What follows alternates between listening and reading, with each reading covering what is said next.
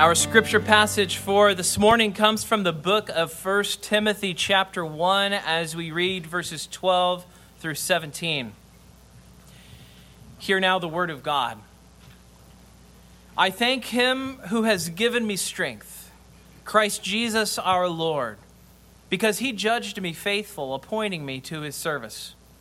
Though formerly I was a blasphemer, persecutor, and insolent opponent, but I received mercy because I had acted ignorantly in unbelief. And the grace of our Lord overflowed for me with the faith and love that are in Christ Jesus. The saying is trustworthy and deserving of full acceptance that Christ Jesus came into the world to save sinners, of whom I am the foremost. But I received mercy for this reason that in me, as the foremost, Jesus Christ might display his perfect patience as an example to those who were to believe in him for eternal life. To the King of all ages, immortal, invisible, the only God, be honor and glory forever and ever. Amen. Amen. Thus ends the reading of God's holy, inspired, and inerrant word. May He lay its eternal truths on our hearts this morning. Let's ask Him to do so. Heavenly Father, would you teach us this morning, even from the experience of the Apostle Paul, that you are a God who saves sinners, even the worst. Help us to see your grace so that we might never despair as we look to Jesus. Give us your spirit so that we not only hear your word, but so that we love and treasure it and the Savior. It's in Jesus' name that we pray. Amen. Amen. You may be seated.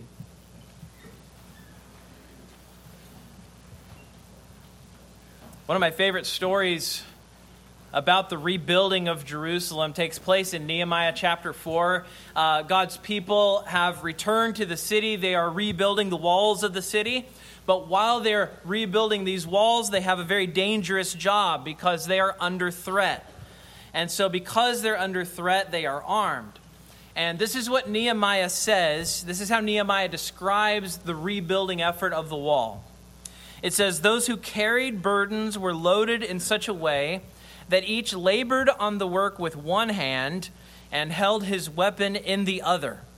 And each of the builders had his sword strapped to his side while he built. That's from Nehemiah 4:17 in a sense, this is an illustration of the church. I love reading the passage because it just seems like such a picture of the church because, because in the church there is construction and there is defense going on always.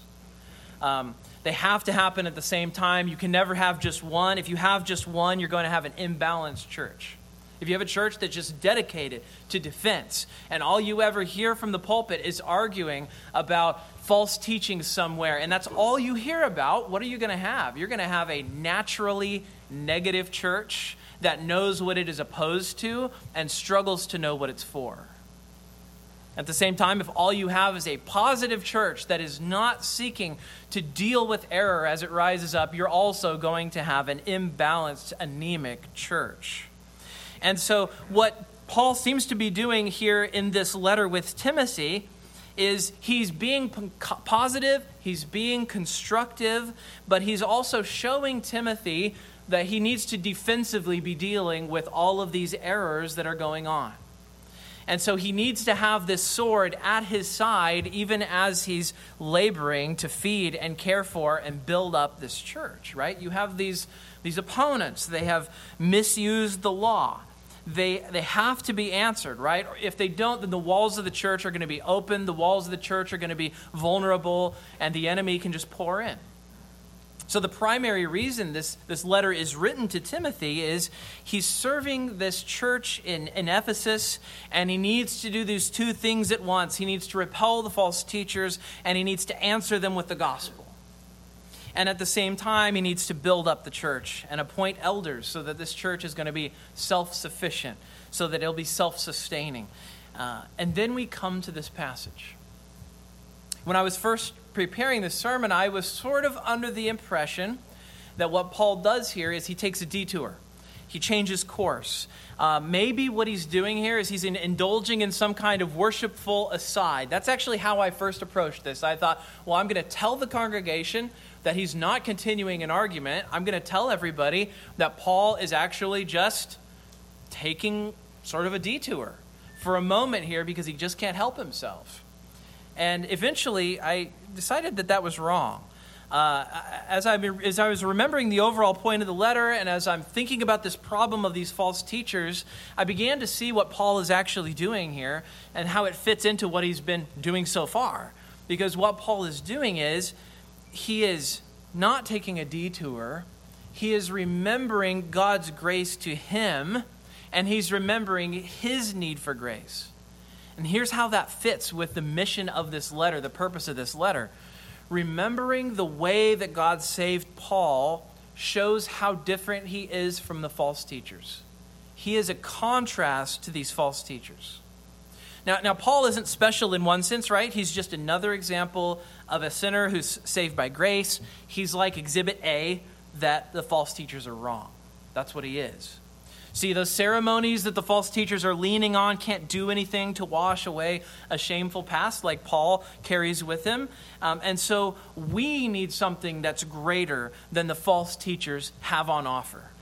Because those things wouldn't suffice for Paul, they won't suffice for us. So, for the false teachers, right, extra works of the law, uh, extra law keeping, uh, inventive food laws and ceremonies that go above and beyond what God has, has given to his people. Um, in their way of thinking, those things all contribute to our salvation. And, and Paul, though, lives in, in that world, and, and what does he say? He says, I lived there, and I found no life there. I found no hope there.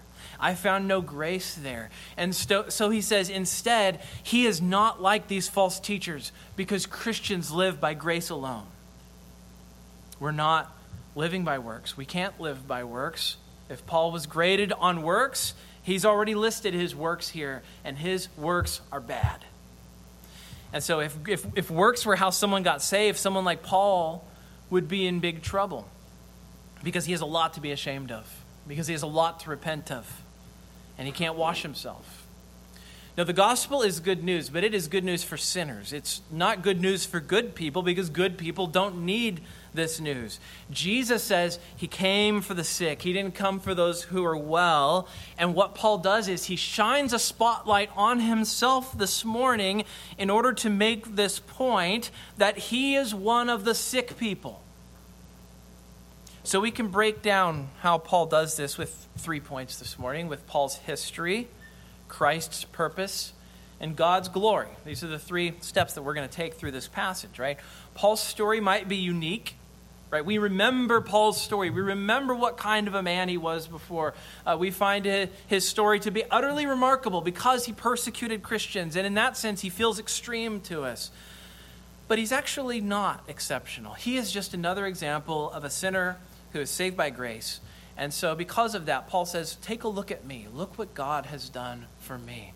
Look to the past to see God's grace and realize that you need that grace too. So, first this morning, we have Paul's history.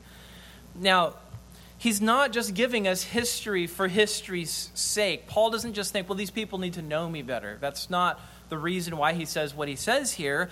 Paul frames what he says here as an opportunity for thanksgiving, even as he makes the argument. So, in verses 12 to 14, he pours out this gratitude that God would even use him at all in spite of his list of personal sins. Listen to the things he says about himself in verse 13. He says, Formerly, this isn't him anymore. This is not his identity. This is not who he is. But he says, Formerly, I was a blasphemer, persecutor, and insolent opponent. If you've read the book of Acts, then you know what kind of man Paul was. His plan was to imprison Christians, to, to suppress the church. He approved of the murder of Stephen. This was not a good man. This was not somebody that you would want to be. This isn't somebody that you look back and go, man, I really wish I could have those three things to put on my record. Um, later on, he wasn't proud of who he was. He would look back and Uh, perhaps the scribes and the Pharisees would have been impressed with his lifestyle, but he was on a dark path, and, and he, was, he was walking it for a while before Jesus saved him. Now, what Paul does here is almost the opposite of what he does in Philippians. I think this is interesting. Contrast how he approaches the Philippians. In Philippians, what does he do? He lists all of his merits. He lists all the good things that he did. He listed all the things that might impress somebody about him, all of his good deeds, all of his spiritual successes. And, and why did he do that? He did that to show that his good works were worthless to justify. He says, I, Look at all this stuff that you could do. Look at all the things that you could accumulate for yourself, that you could perhaps brag about. And he says, It's all garbage to me. None of it's worth anything. But then, so there he's extolling the worthlessness of good works. And then over here, he does something very different. He lists his demerits. He lists the things about himself that he is the most ashamed. Literally, you could not think of three worse things to say about a person blasphemy, right? To, to somebody who knows the Lord and loves the Lord, the idea of blaspheming is, is disgusting, it's, it's horrifying. To be a persecutor, the, the worst thing that you could imagine about somebody. To be an insolent opponent, not just I wasn't a Christian, I was indifferent to Christianity, but he's saying, I was actively opposed to Christianity. Right? He is, he is presenting to them the three most shameful things that he can think of about himself. Imagine standing in front of a church and saying the three things in your life that you are the most deeply ashamed of from your past. That's what he does. He doesn't brag, Instead, he does whatever the opposite of bragging is, right? That's, that's what this is. And so here's the, the, the importance of this. He says he does this so that we can see the impotence of the false teachers and their so called gospel. Uh, if his opponents are right, and people should be living by these ceremonies and they should be living by these excessive laws, how does that speak good news to someone with as much badness in their past as Paul? How is that good news to Paul? Be a good man. Do the right thing. Do, what's, do what God requires of you, Paul. And Paul says, How does that wash away my blasphemies? How does that wash away my persecution? How does that wash away all of the filth and the things that I am truly ashamed of about myself? See, he marches himself out and he, and he says, justification by good works and ceremonies might be good news to a good person if you could find him. Someone who follows all the rules, but what about someone like me? I'm the worst of the worst. Speak to me a gospel that is good news to someone like that. I generally am not in favor of telling Christians to focus on themselves. That, is, that tends to not be my approach to Christian spirituality, I do not think that that is a very healthy way to live by thinking about yourself. Uh, however, Paul still sees some value in talking about his own history. He sees some value in looking back, doesn't he? I think, I think that we should as well, at least to some degree. We should, we should be willing to look back with some willingness and with some caveats and some caution. See, here's what I think I think remembering what God has done within us has this profound ability to remind us of the work that He has done and that we might be tempted to forget and that we might be tempted to overlook. You get far enough along in the Christian life, you start to feel really discouraged about yourself, and you just think, I've never grown. You think, I feel just as bad as I did on day one of the Christian life. And uh, C.S. Lewis used to say this. He used to say sometimes that you look at someone and you'd say, How could that person be a Christian? You just look at somebody, you go, He's so disappointing. He's so grumpy. He sinned against me recently. He has a, a negative disposition. This guy always seems angry. I don't even remember where Lewis talks about this, but it impressed itself upon me pretty early on. And Lewis says, Lewis makes this point. He says, You look at that person and you think, How could he be a Christian? And yet, Lewis's point that he makes is he says, The grace of God may be, have been at work in this person's life, and you just don't appreciate it. You don't see it, right? This person's on the slow path of sanctification. Uh, and this is true. We usually are not as patient or appreciative of what God is doing in other people's lives the way we are about ourselves we tend to look at ourselves and maybe, maybe we have an attitude about ourselves that say, well, I can really see how God has been changing me, but I can't see how he's doing anything in that person over there. And it's because we have no patience with them, and we're willing to give ourselves all the patience in the world. Someone comes to us with a sin, and we say, well, you don't, you don't understand. I'm on the slow path of sanctification. uh, and then we see somebody on the slow path of sanctification, and we go, why are they so far behind by now? Uh, and Lewis says this, though. He says, he says you know, you, you don't know the kind of person they would have been if not for Jesus. You don't know who you would be looking at instead of the person who's in front of you, right? If not for God's grace, they would have been 10 times the devil that they are. And I feel like I relate to this. I feel like I relate to this a lot. I feel like that person who is genuine, genuinely a disappointing Christian. Um, and I'm not, I don't, I don't mean that just in a, well, he's the preacher, he's supposed to say that. I mean, I, I really, I don't feel like I'm good at doing a lot of spiritual things that I'm supposed to be good at. Uh, I'm not good at focusing on certain specialties. I see other Christians who, who pray better than me, and it blows me away, and it, and it discourages me about myself sometimes. Or, or I see other Christians that I hear about their devotional patterns, and I think, why can't I be more disciplined? And I just feel like a disappointing Christian. I can see that I don't love others the way that I should. I tend towards laziness, I tend towards self love. And I see others who just serve and they just pour themselves out for other people and they almost seem to do it impulsively. And, and, and, and I'm impatient with other people and I feel like the fruits of the Spirit are so dull in my own life. I, I love en- engaging in certain kinds of, of service, maybe, but I feel like I'm terrible about stepping outside of my comfort zone. These feel like things a Christian shouldn't say about themselves. And they all feel like the makings of a terribly disappointing Christian. Every now and then, though, I, am reminded who I used to be before I knew Jesus. Um, some people have the luxury of being able to do this, some don't. If you're a covenant child, you've grown up in the church, you've always trusted in Jesus, you don't remember a day when you didn't believe in Jesus, you may not have this luxury. But, but some of us became believers at a certain point in our lives. And I, I sometimes am reminded of the plans that I had as a young man for my life, the things that I wanted for myself. Uh, in my imagination, and this is only in my imagine, there, the, imagination, I don't think there are actually parallel dimensions out there.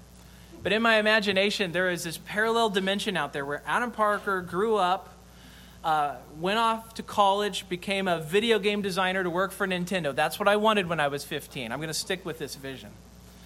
Uh, I wanted to work for Nintendo. I wanted to go to Seattle and learn to make video games. Uh, in my imagination, I a wildly successful individual with a great career path. But if that Adam had had his way, he would also have continued in his atheism. He would not have cared about the people of God, not cared about the church, wouldn't have uh, cared at all about Christianity, except perhaps in being active in opposing Christianity and opposing God. I have no doubt on the path that I was on, I would have left high school, I would have left the confines of my Christian al- alcove that I was hiding out in, and I would have become an evangelist against the Lord. And I would have spread some awful self centered message probably to the world because I still think I would have had a preacher in me somewhere. Just a bad preacher. I could be a bad preacher, but not that bad. Um, I think, I think that in that parallel dimension, Adam Parker would have hurt a lot of people and he would not have had a framework for how to address it. Just a trail of hurt people with no compulsion to even apologize or make amends, right? So, sometimes I'm reminded of that person. And I'm, and I'm reminded that I may be a disappointment, but I can also see that I am not that man. I am not that man that I was set to become. And I think there's a value in remembering that. And maybe there's going to be a value for you in remembering who you would have been apart from the grace of God.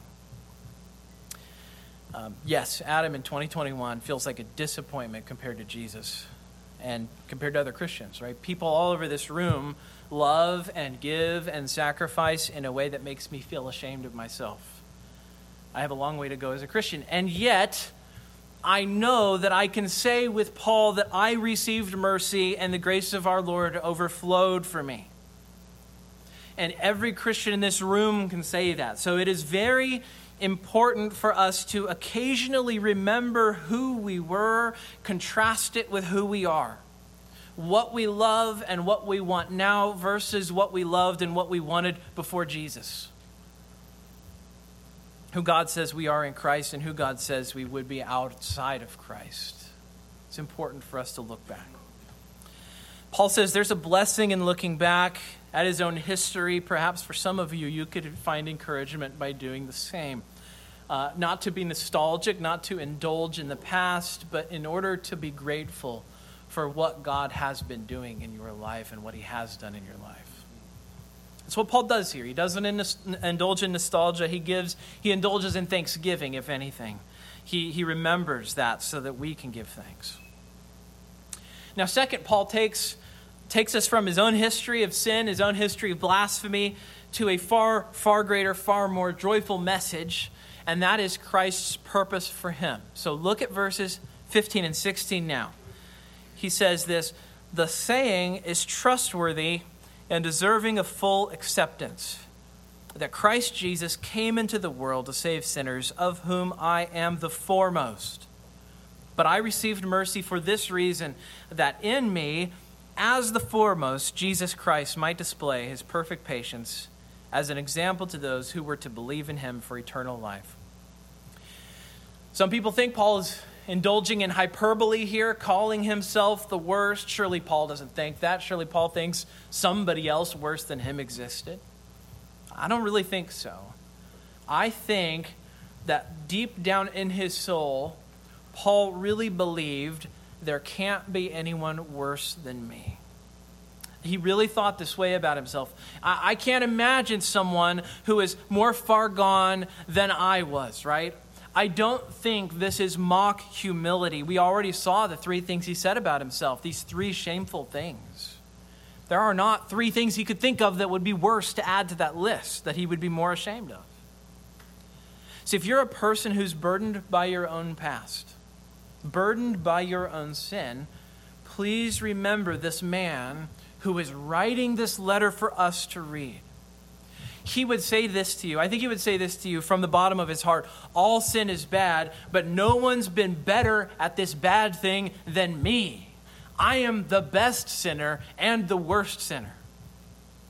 And yet he could say in almost the same breath, the good news isn't something else about me. The good news is not, let me tell you something else about Paul. He doesn't say, You missed something great about yourself, and it will really lift up your spirits. Uh, he doesn't have this positive message about you to convey to you. Uh, somebody passed along to me an item on Amazon that I wish I didn't know existed. It's called the Joel Box. And if you push a button, Joel Osteen will speak an inspirational saying for you about yourself today. And every time you push the button, you'll get a different positive saying about you, something affirming about you. You get your daily affirmation by pushing the affirmation button. Paul doesn't do that, right? Paul's Paul's answer to the bad news is not more good things about you, right? He's not he doesn't go, "Let me tell you something that's great about you though."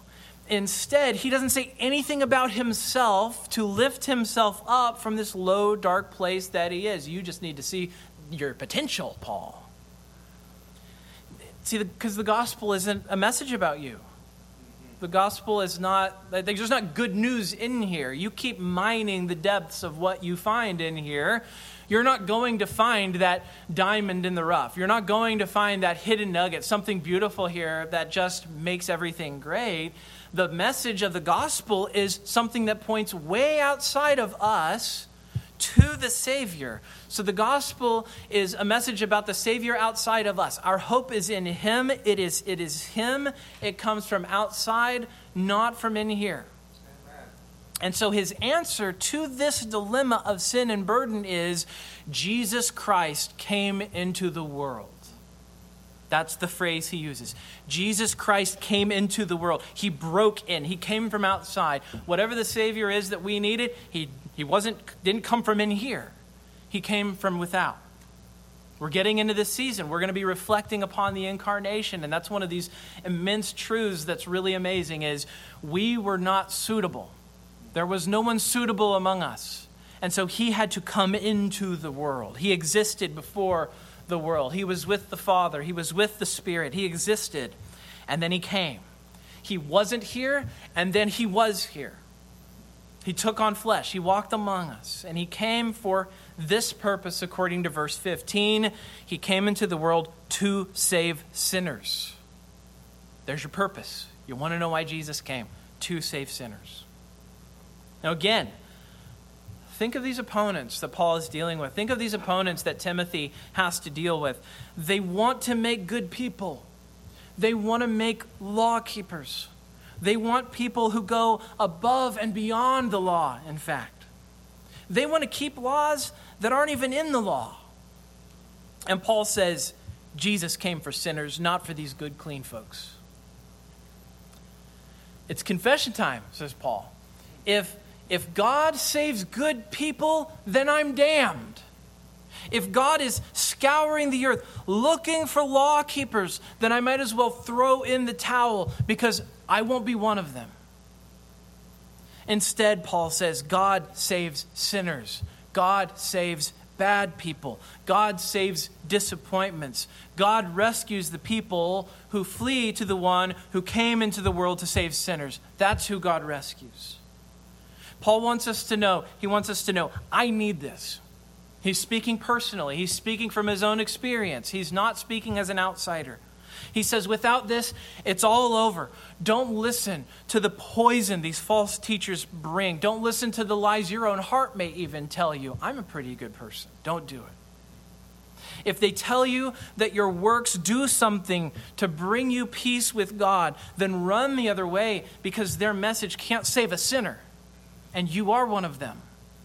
See, ultimately, their approach ends with a finger pointing not to Jesus, but to yourself. They might as well put the noose around the neck for you, right? The message where your hope is in you is a message of death. Why did God do this for Paul? Why, why save such a wretch? What's his motivation? What moves God? What motivates him? Why rescue someone like him? Couldn't he just as well have condemned Paul, sent him to hell, so that we could know just how holy God is? Couldn't God glorify himself that way? by giving a persecutor of the church exactly what he deserves so that we could see how ugly sin is and how just God is. Couldn't he do that? Yes, he could. He could have. And he would have been a good judge to send Paul to hell apart from Christ. And yet, instead, Paul says, God decided to do something else, to make a different kind of example of Paul, an example of his compassion not of his justice. Well, you see his justice in Christ, but you see his compassion when you look at Paul. Look at verse 16. He says, But I received mercy for this reason. What moves God?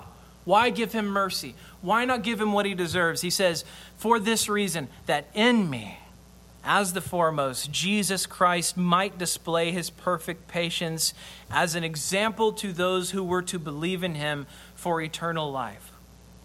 So, so he's saying, in essence, that God planned for Paul to be a canvas upon which God would display the artwork of his grace. Paul is the canvas, and the resulting image says, Behold the grace of God. Look at Paul. He uses an argument from the greater to the lesser here uh, Paul wants each and every person who reads this letter to know that if you struggle to believe that you could be a friend of God, Paul says, Trust me, apart from Christ, I could never believe it about myself. However bad you think you are, I have been to the bottom, and yet God's hand reached all the way down. So, our badness and our sin is not an obstacle to God's grace. In fact, Paul says God used it to show just how patient and gracious and kind He is. You feel guilty for your sin. Not just your sin from, from weeks ago or from years ago or decades ago, but do you feel guilty for your sin right now? You feel guilty for your present sin? Maybe you sinned this morning and you came in here not feeling so great today. maybe something from even just this week burdens you. Paul says, He showed grace to me. He showed grace to me. Paul says, I stand in amazement, and, and, and so, you, so I know he will show grace to you. The grace of our Lord overflowed to me, and that means his grace can wash over anyone. And we live and walk every day in that, not just the first day of the Christian life that we believe, but every day. So, what we do is we have a lifestyle, we have a habit where we keep going back to Him. And our lifestyle of repentance exists because the grace keeps flowing and it doesn't stop the sight of heaven. That is not the message of these people who are trying to destroy the church in Ephesus. They're, they're very well meaning. I think they are. They, they think they're upholding the honor of God. They think this is their way of saying that God's law still matters, and yet all they're doing is preaching a gospel that can't save a sinner. They, they've removed all of the life from the gospel, right? They, their message is keep doing, keep being good. Don't just keep the law from the heart, but do these new ceremonies. Don't eat meat. Celebrate these religious days that God never invented.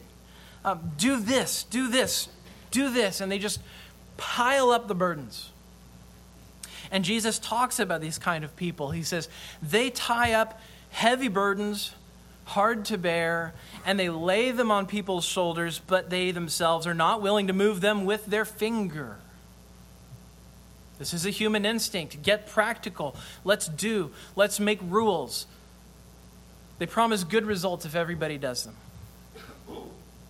And the good news Jesus preached was different. What does he say instead? He says, Come to me, all who are heavy laden, and I will give you rest. Take my yoke upon you for, and learn from me, for I am gentle and lowly in heart, and you will find rest for your souls. For my yoke is easy and my burden is light. What a difference! What a change.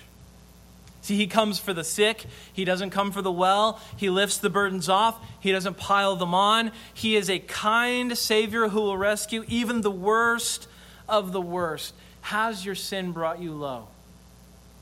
Has God made you feel in your soul the truth that maybe you are a Christian, but you are a disappointing Christian? Be willing to say it. I am a disappointing Christian.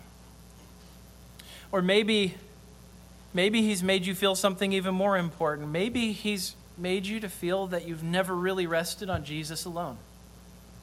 Right? It, it's possible to, to rest upon your good theology. It's possible to rest upon your religious upbringing. It's possible to rest upon your baptism. It's possible to rest upon the fact that I'm a communing member. The session heard my profession of faith. Uh, they said that I am a believer in Jesus as far as they can tell, and that's good enough for me. Maybe you're a communing member and you rest upon that.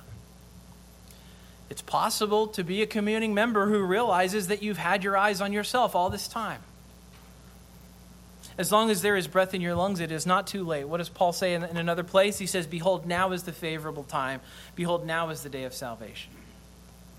Jesus says, Now, come to me, and I will give you rest. Now, believe it or not, the salvation of someone like Paul is really incredible, but even it serves a larger purpose. And this is a purpose that's true of all of us, of course, and that's this. It's our third point this morning. There's a reason why God saves sinners. And, and Paul strikes that exact tone in verse 17, and that is our third point, which is this God's glory. It's the thing that drives all of this. It's, it's the reason why he does everything here, right? Paul, Paul has just told us what God did for him and he just told us of the overflowing grace of Jesus. He told us about the seriousness and severity of sin and just how unworthy sinners are of knowing the Savior. And yet he said in verse 16 that God saved him in order to what? Display his perfect patience. Display.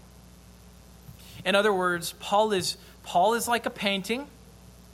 And if you were to hang a painting of Paul on the wall, then underneath the painting, the title of the painting would be The Patience of God. The Patience of God. And they would just be a picture of Paul. You want to know how patient God is? Look at me, he says. And there's a, there's a right response to this sort of beautiful and, and glorious display. The response is a response of, of doxology. That means praise. The, right way to respond to something as beautiful as the salvation of a sinner is to praise the God who saves. Worship, doxology. What else can you do when something that remarkable is done? Well, he, he, gets, he gets to it in verse 17. What does he say? You could spend all day on this. To the King of the ages, immortal, invisible, the only God, be honor and glory forever and ever. Amen. Just pours out of him. Salvation, as wonderful it is, is not an end in itself. It, it, exists for a reason. It serves a purpose. It serves the purpose of, the, of bringing glory to the one who does the saving. So why would, why would it do that? Why would it bring glory to the one who saves? Because these things show us something of God. They show us something of the God who could do this. It shows us something of the God who would do this, who could plan this, who could accomplish this, right? These things reveal God to us and show us what He's really like. He's gracious, He's kind, He's full of mercy, He's also just. He never winks at our sin. Jesus bears our sin. There is not one sin in the universe that will go unanswered for. Every single evil that you can think, every single wickedness that you see in the news, the sort of persecutions, the sort of horrors that take place in this world, there is not one sin that will go unaccounted for.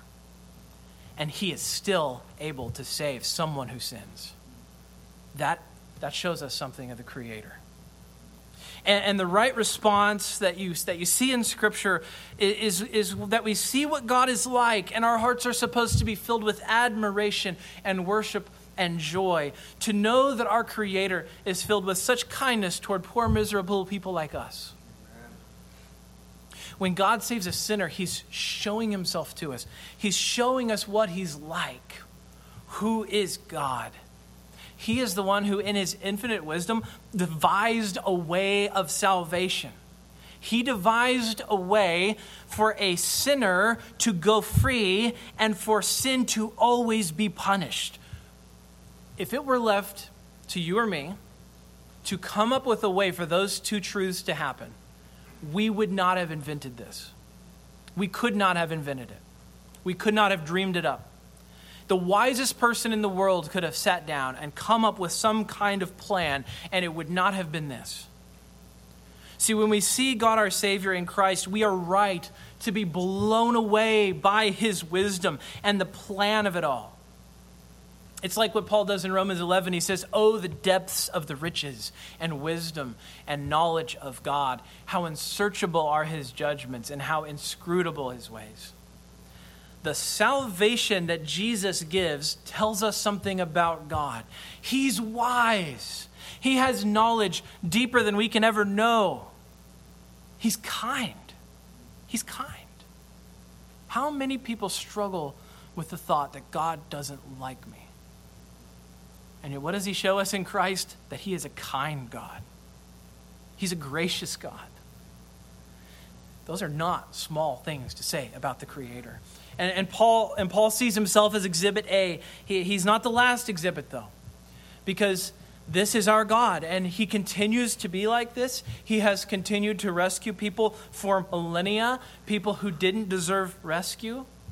He continues to show kindness to the unkind, grace, grace to the ungracious, mercy to the unmerciful. This is what our God is like. And so lift them up in your hearts. Re- rejoice in who he is. The great grace of our Lord overflows for sinners like you and me. So the reason we know him, the more reason we have to worship and rejoice in him.